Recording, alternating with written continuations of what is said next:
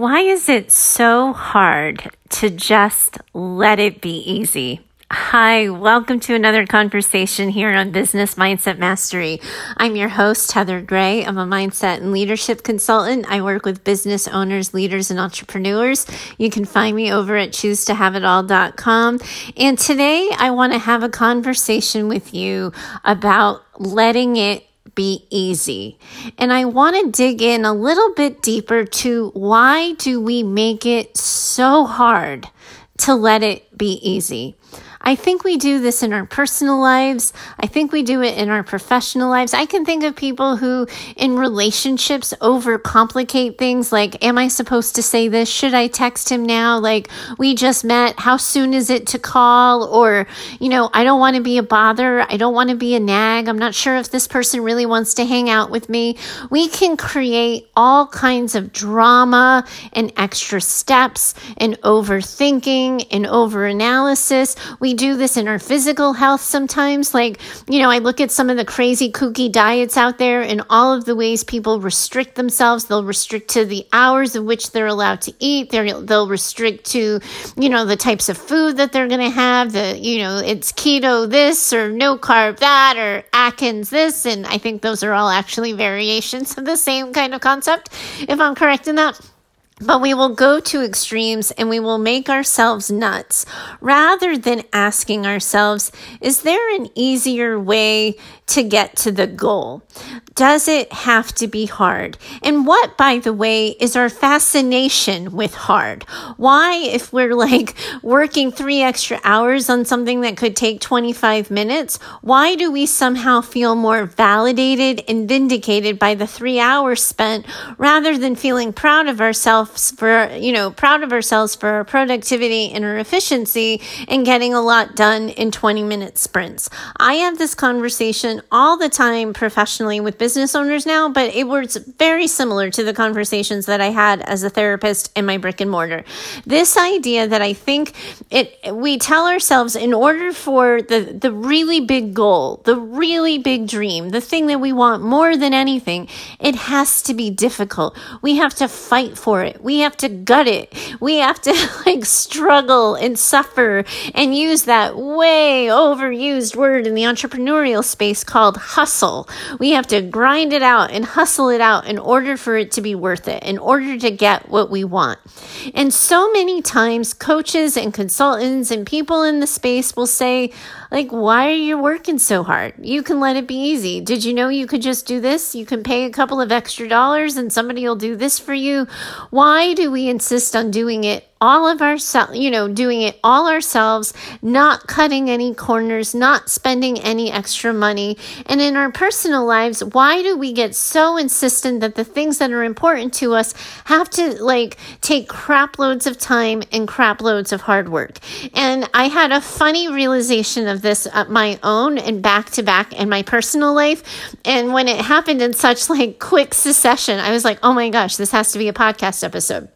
So recently, I started a new workout program. Um, I use Beachbody on demand, and I tried um, Insanity Max. It's a Shaun T program that runs for 30 minutes a day, five days a week.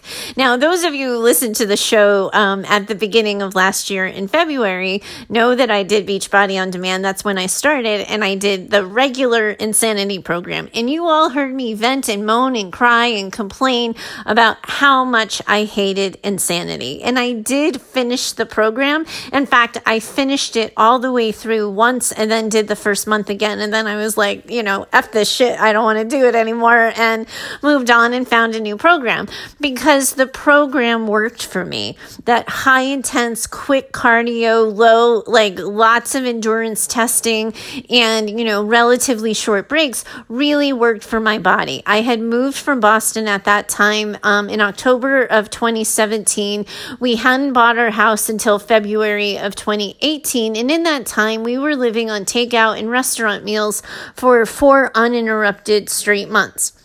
And anybody who thinks that four months of getting a break from cooking, it sounds really good at first until you start to see how hard it is to monitor your caloric intake and your health when you're living on fast food alone. So by the time, you know, February came around, I had gained some weight. My jeans weren't fitting well. And I had moved from the East Coast. I was in California where it was sunny and 65 degrees and the shirts have to, you know, like the, the long cardigans have to come off. And I had to like sort of be more comfortable in my body and in my skin. And I couldn't couldn't get there, but insanity got me there and it worked. You know, fast forward to this February. On a whim, I decide to check out Insanity Max 30 and I love it. I love it. I love it. I love it. I'm only a couple of weeks in, but my body is responding quickly to it. I can feel myself getting healthier. The workout is really fun. It suits me. It's right at my level. I can challenge myself without constantly being set up to fail. It's my favorite kind of workout. So much so that the first week I did it, I did it, you know, I did it as scheduled Monday through Friday.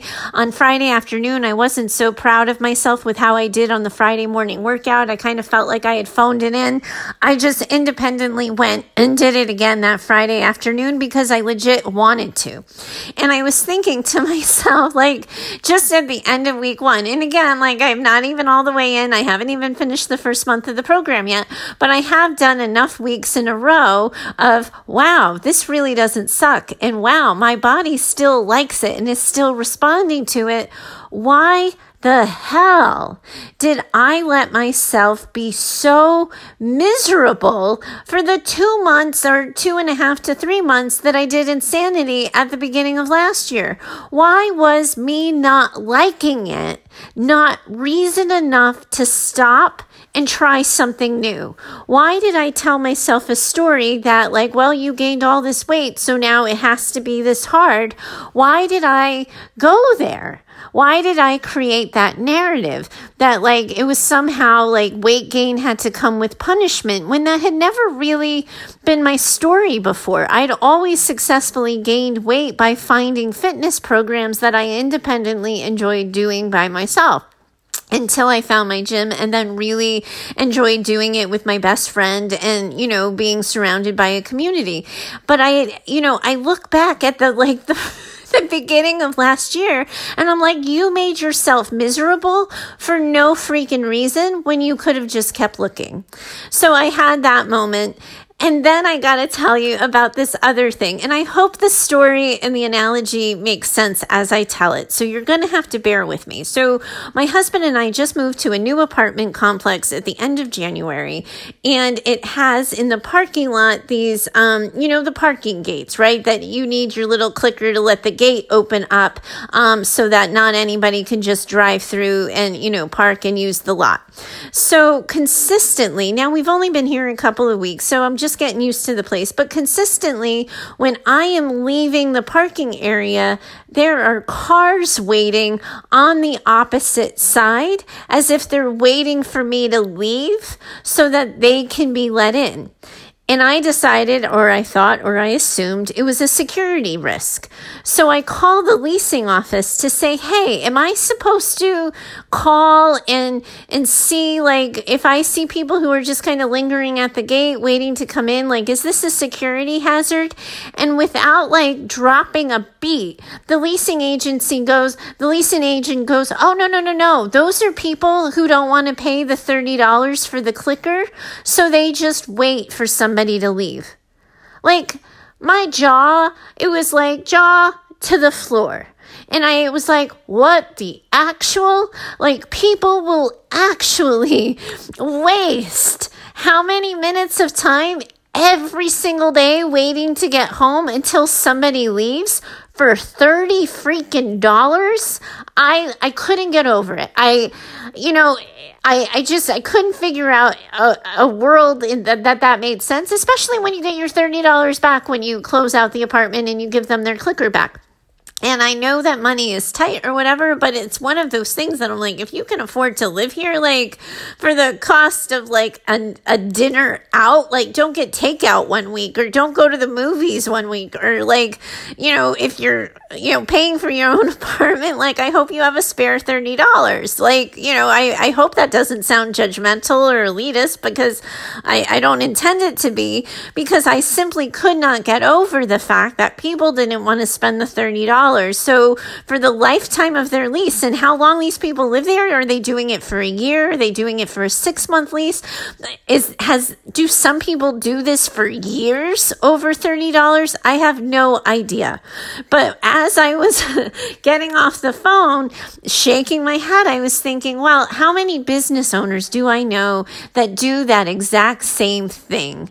And how often have I myself done that? And I started to think about that as I, you know, I'm reworking um, my website and doing some new things and, um, you know, putting out my brand in a new way. I've been doing all of these images, um, these graphics for my social media profiles through Canva, through, you know, all of these things. And I suck at all of it. I don't have a design bone in my body. I don't have a creative bone in my body. You know me. I'm the wordsmith. I'm the person who can give you the perfect words for the hardest conversation you might need to have. But I suck when it comes to creativity. Like all of my designs are so boring.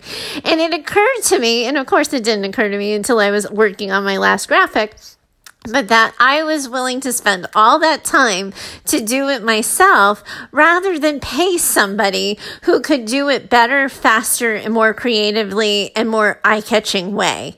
That our, our go-to response, because I don't think I'm alone in this, our go-to response is if we can do it ourselves, we should be doing it ourselves. We make it harder because at the end of the day, I spent maybe an hour or two doing all of the different images and then trying to figure out the tech behind why the images look crystal clear in Canva and then were blurry on my social media accounts and doing all of that when I could have tossed a couple of bucks to a VA who, you know, does these things on autopilot on repeat and valued an hour of my time more. And by not making that choice, it just kind of illustrated for me that I think we have a responsibility in our personal lives and in our professional lives to do a little bit of an inventory. What are we so afraid of if we let it be easy? Is it this idea that we won't have really earned it? Is it this idea of what will people think if they see me achieve this level of success and it doesn't look like I've actually had to work that hard? Will I feel successful if I don't have to work that hard? And for me, you know, it's interesting is I always go back to my high school days. Um, and I've, I've even talked about this on the show because I think I had a teacher who talked a bunch of crap about herself and I gave the, gave the teacher what's up in one of the listener questions and responses I had. But my high school, was so pivotal in in building up who I am and who you hear on this show and it really taught me how to think. But my high school really challenged me mathematically and in science. Math and science was always so so hard for me. And unsurprisingly, none of you are going to be surprised to know that the social scientists you know, the social sciences came kind of easy to me. I could do English, I could do psychology, I could do economics, I could do those things like the back of my hand. I just intuitively understood it. I intuitively understand people. It's always been one of the gifts and the talents that I'm most grateful for. But I, when it came to math and science, in order to be at those honors level classes and high honors level classes for the social sciences, it meant I also had to be in those honors classes and high level, high achieving classes for math and science where I kind of sucked and it didn't come easy and it was super hard. And I still remember to this day that the A in a biology class always meant way more to me than an A in English. Because the A in English I could do with my eyes closed and my arms tied behind my back, and I could still, you know, um, pull out a really good essay in 20, 20 minutes or less. But for science, I would have to study for days and for hours, and I would need to do a set of notes, and then I would need to do a new set of notes. So, this idea I created for myself, and I remember this like it was yesterday was that the A in a math and science meant more because I worked more.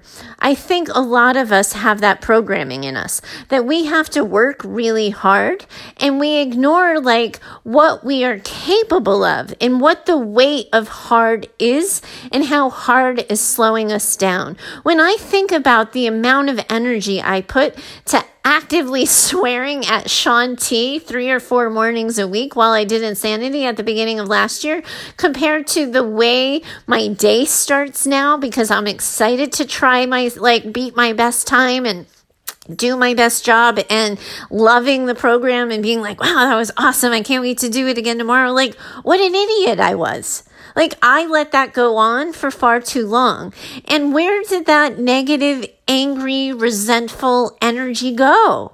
How did it serve me? Did it benefit me? Sure, the weight came off. Yes, I fit into my jeans better, but did it really matter when, like, the whole time I was like, in the morning, every day started with, oh my God, I have to go and do this now. And how many times do we allow that process of, oh my God, it has to suck right now to be a part of our regular everyday because we're so afraid of it being easy? Because if it's easy, then we have to A, appreciate a gift or a talent, which sometimes can feel a little braggadocious. It can feel a little um, self important, I think, sometimes. But also, too, when it's easy and it's a gift and it's a talent, it exposes us to someone else's opinion that knocks us down a peg or two. But if we stay in the hustle, if we stay in the DIY lane, then we're less open to that. I also think connected to this, particularly for business owners, there is a troubling narrative that started in the online space several years ago. And that was the idea that you can build a business on a shoestring, that you don't have to be, you know, pouring tons of money in. You don't need a business loan. You just need a free piece of software here and a free piece of this there and start at the beginner level of this. And you can build a six figure business spending practically no money. First of all, it's crap. And not enough people are in the space talking about the fact that that's simply not true. That if you want your business to grow, you have to be willing to invest in your business.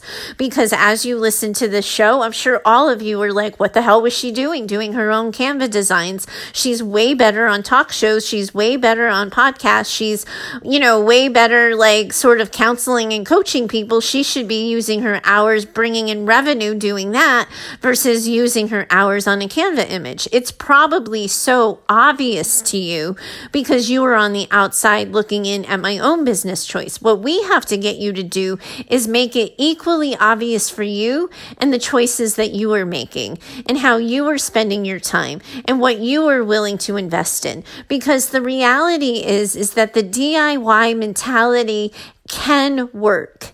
It does work, but it is the long ass way around that, you know, that road. And if you can take the faster route, the easier route, the more immediate route, what else do you become capable of? How else can you better serve people with your time, with your energy, and with your level of commitment? Because here's the thing, my friends if you can get to your goal faster, you then have the ability to decide for yourself what happens next. And if you get to do that, you can decide what other things you want in your life, how else you want to impact and improve the world, how else you want to help, and how else you want to serve. And why isn't that time, that ability, that opportunity more valuable and more important and worthwhile than spinning your wheels, wasting your time because you refuse to send 25 to 50 bucks to somebody who can do what you're doing in half the time.